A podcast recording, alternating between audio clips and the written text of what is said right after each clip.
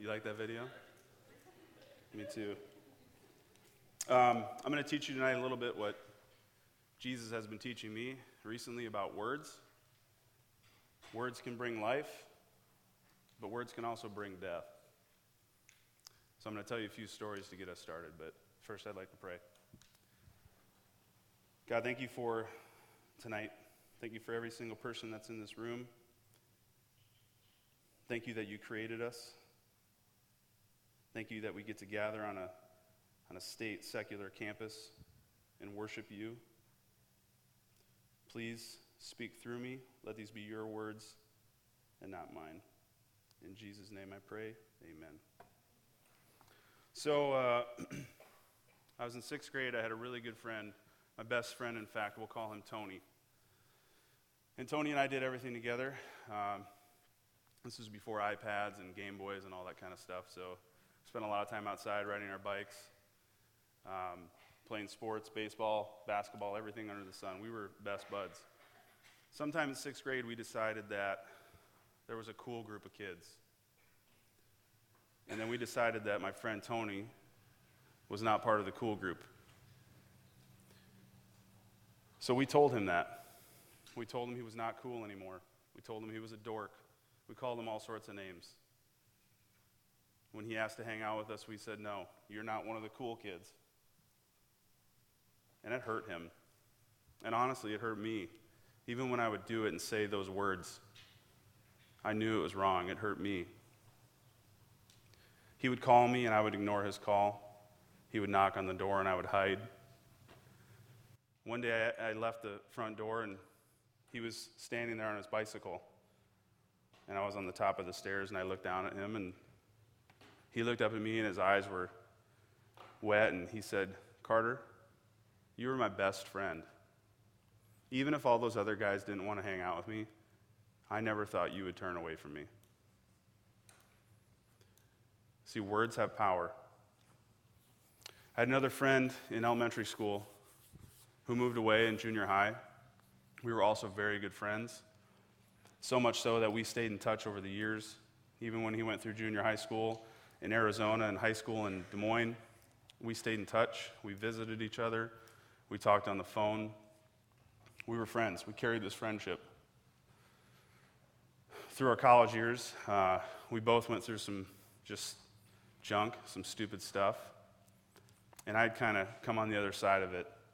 He was kind of stuck in the middle of it. And one night he called me, it was really late at night, and he was really emotional. And I said, What's wrong, dude? He said, Carter, I don't want to live anymore. And so I did the only thing I could do. I said words. I was hundreds of miles away on the phone. All I had were words. So I told him he had value. I told, you, told him he was loved. I told him he was my best friend. I told him people would be devastated if he killed himself.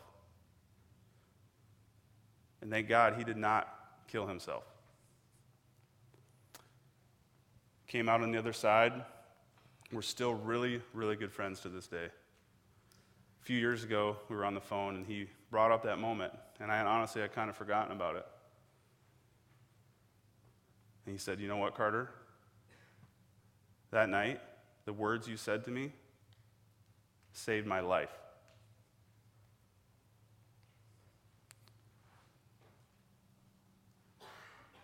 Words have power. This morning, I met a student over at Sidecar. And I said, What's your story? What are you passionate about? What are you doing here at UNI? She said, I'm, a, I'm an advocate for people with special needs. I said, That's so cool. We need people like you in this world. What made you passionate about that? She said, In middle school, I was on the bus. The bus stopped, and the bus driver was bawling. Grown woman crying. And she had the courage to ask her what was wrong. The bus driver said, These kids keep calling these other kids retarded. And my grandson has Down syndrome. And that stuck with her. So much so that she's here studying elementary education to be an advocate for people like that. Words have power. So, what about the Bible? It's a book full of a bunch of words, right? I think there's some pretty powerful words in here. Think about the uh, creation story in Genesis. When God creates, what does He do? You can answer here. Loud, let me hear you. Speaks. Yes. God speaks creation. Words have power. And then in Proverbs, this is a, a collection of wise sayings from some very wise people. I'm going to give you a few of them here. These are beautiful, beautiful nuggets about words. Death and life are in the power of the tongue, and those who love it will eat its fruits. There is one whose rash words are like sword thrusts. Have you ever said something and thought about you sticking a sword in someone? There's one whose rash words are like sword thrusts, but the tongue of the wise brings healing. Gracious words are like a honeycomb, sweetness to the soul, and health to the body. A word fitly spoken is like apples of gold in a setting of silver. what about Jesus? In John's gospel, what is Jesus referred to as? You can yell this out too. The Word. This book is sometimes referred to as the Word, God's Word, the good Word. So I want to read a little nugget from Jesus, something he said, words he said about words. So, uh, Matthew 12, he's talking to the religious leaders. And he's got some pretty stern words for them about their words. Make a tree good, and its fruit will be good. Or make a tree bad, and its fruit will be bad. For a tree is recognized by its fruit. You brood of vipers, how can you who are evil say anything good? For the mouth speaks what the heart is full of. A good man brings good things out of the good things stored up in him, and an evil man brings evil things out of the evil stored in him. But I tell you that everyone, everyone will have to give account on the day of judgment for every empty word they have spoken. So, what's in your heart? What are you filling your heart with? Because this says whatever you put in your heart is going to come out of it, most likely through your words. Are your words empty, like it says in the scripture? Or are your words filling people up? Are your words bringing death or are your words bringing life?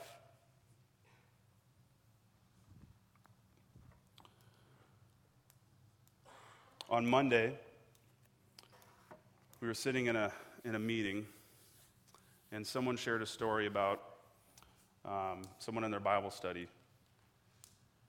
And their, uh, their dad had passed away a few years ago. And they were there when it happened. And the, this story that was told said that this person felt their dad's spirit, their presence, actually leaving the body, leaving the room. And I didn't quite know what to do with that. 30 minutes later, I got a text message on my phone from my wife. One of the college students that's in our Bible study had a blood clot in her leg, and it had broken up and had gone into both of her lungs. And so she was rushed to the emergency room. And so, our Bible study group, we went to the hospital that night to visit her. And we brought our Bibles and just asked some questions and spent some time there. And her mom was there with, with her too. And we asked if it'd be okay if we did a little Bible study. And she said, yes, please. So we opened up scripture and we talked. And then we started sharing stories. If you were here a couple weeks ago, Pastor Dave Bartlett from Orchard talked about stories. Stories of God at work in your life. People can't deny that. Like the blind men. When the religious leaders questioned him, he said, I don't know about Jesus, whether or not he was a sinner, but I was blind. Now I can see. I know that. So we're telling these stories, and I share the story that I heard a couple of hours ago about the girl's dad who died and his spirit and his presence leaving the room, and they could feel it. And the mom sitting right next to me says, Six years ago, the exact same thing happened to me. And then she proceeded to open up and share in front of, in front of a group of pretty much complete strangers about the last moments with her father. Her at his bedside, kneeled down, holding his hand. The time between each breath getting longer until he breathed his last breath. And she said, without question, I physically felt his spirit, his presence leave his body and leave the room. I'm telling you this because I want you to remember that each and every one of us is a soul. This body, your body, is a container. That's what Scripture says. We are ever living, never dying souls. Now, when you stop and look at a person in front of you with that mindset, it had better change the way you treat them. It had better change the way you speak to them. Now, we're not perfect, and I'm certainly not. My words cut and bring death often. But think about that. Every single person is a creation. How you treat the creation reflects how you feel about the Creator. Let me say that again. How you treat the creation, each other, reflects how you feel about the Creator. Uh, when you guys walked in tonight, hopefully you all got a, a marker. I want you to take that marker out. If you did not get one, that's okay. Um, you can use a neighbor's um, when they're done. Now, when you guys are pulling those markers out, I want you to stop and think. Hopefully, as I was sharing some stories about words that maybe triggered something in your life, I want you to think about a time, an impactful time, where words that you either received or gave brought death. So, for the next 30 seconds to a minute, I want you to stop and think about a story in your life and experience a word, a phrase, a person, a place where words brought death.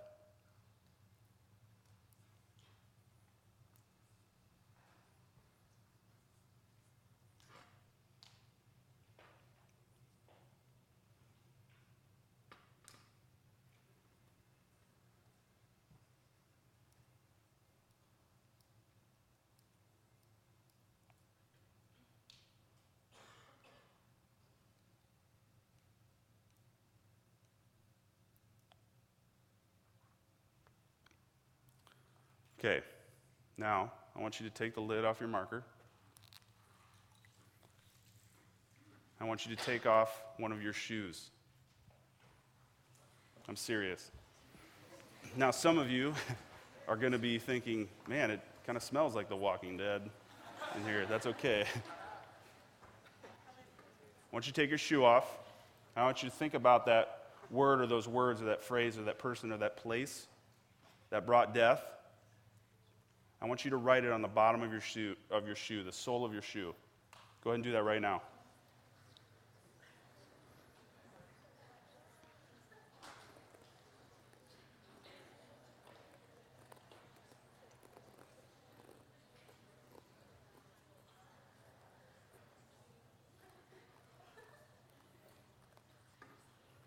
If you're like me, you could probably fill up two shoes.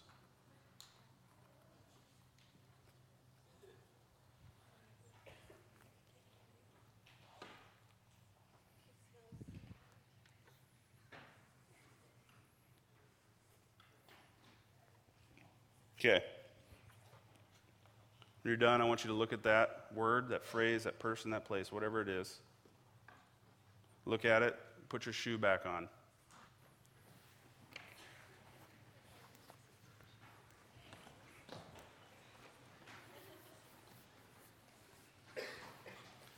Now here's the deal. Romans 16:20 says, "The God of peace will soon crush Satan under your feet." Romans 16:20, "The God of peace will soon crush Satan under your feet." Jesus died on the cross, this I believe. It's the reason I'm standing here right now. But more so, he rose from the dead and He gives you guys a chance to experience new life. One of the ways you can do that is through words. You can give it, receive it. But whatever you put on the bottom of your shoe, I want you to think about that verse. The God of peace will soon crush Satan under your feet. When you walk out of here tonight and you trample down to lamppost or back to your dorms or wherever you may go, all across this campus, I want you to think about that. Put to death those words. Put to death those lies. Bring life with your words. I'm going to invite my friend uh, Danae to come up here, and she's going to share some words with you.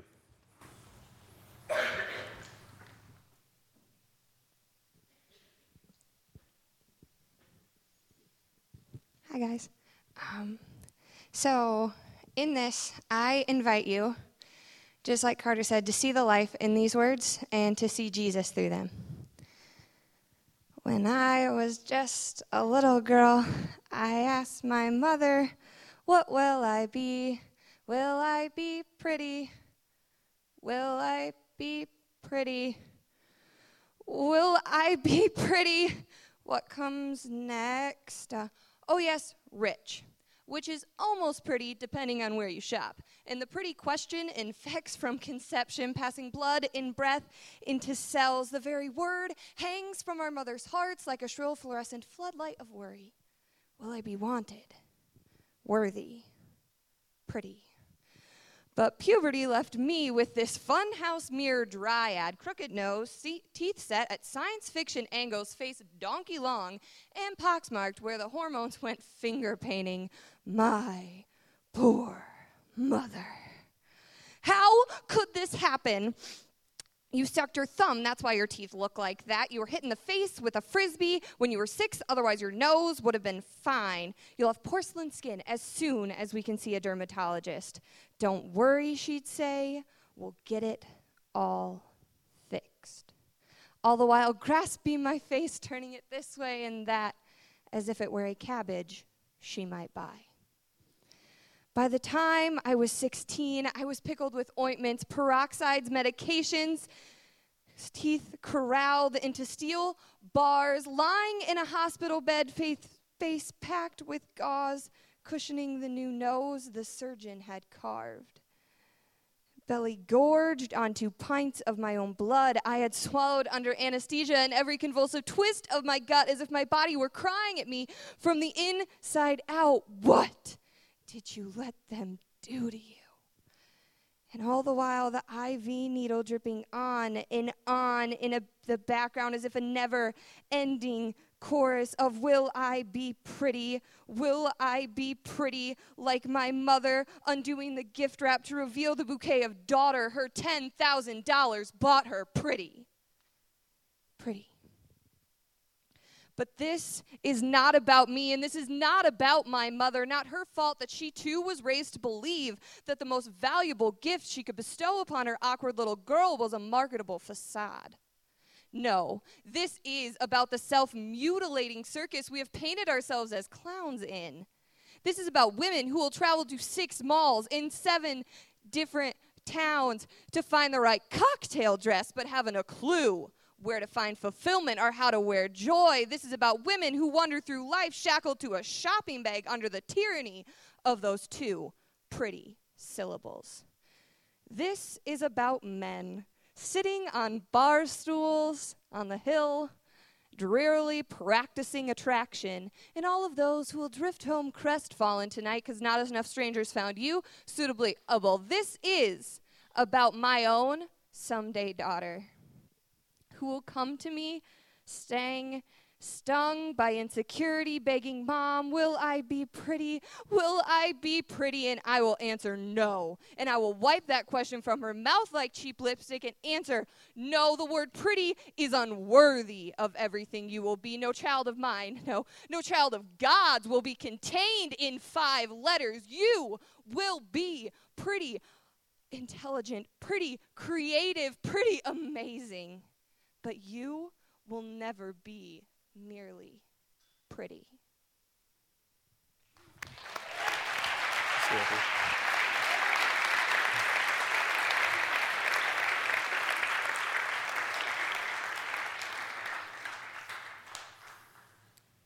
May you see that your words have power. May you see every single person as a creation. May your words bring life. Amen. Let's pray.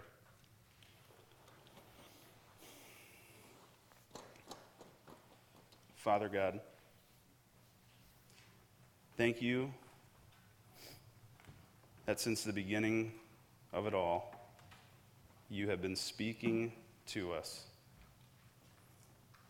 in so many different ways through the Bible, through prophets, through your Son Jesus through your Holy Spirit, through creation, through each and every one of us. Help us see each and every one of us as an ever living, never dying soul. Help us choose our words carefully.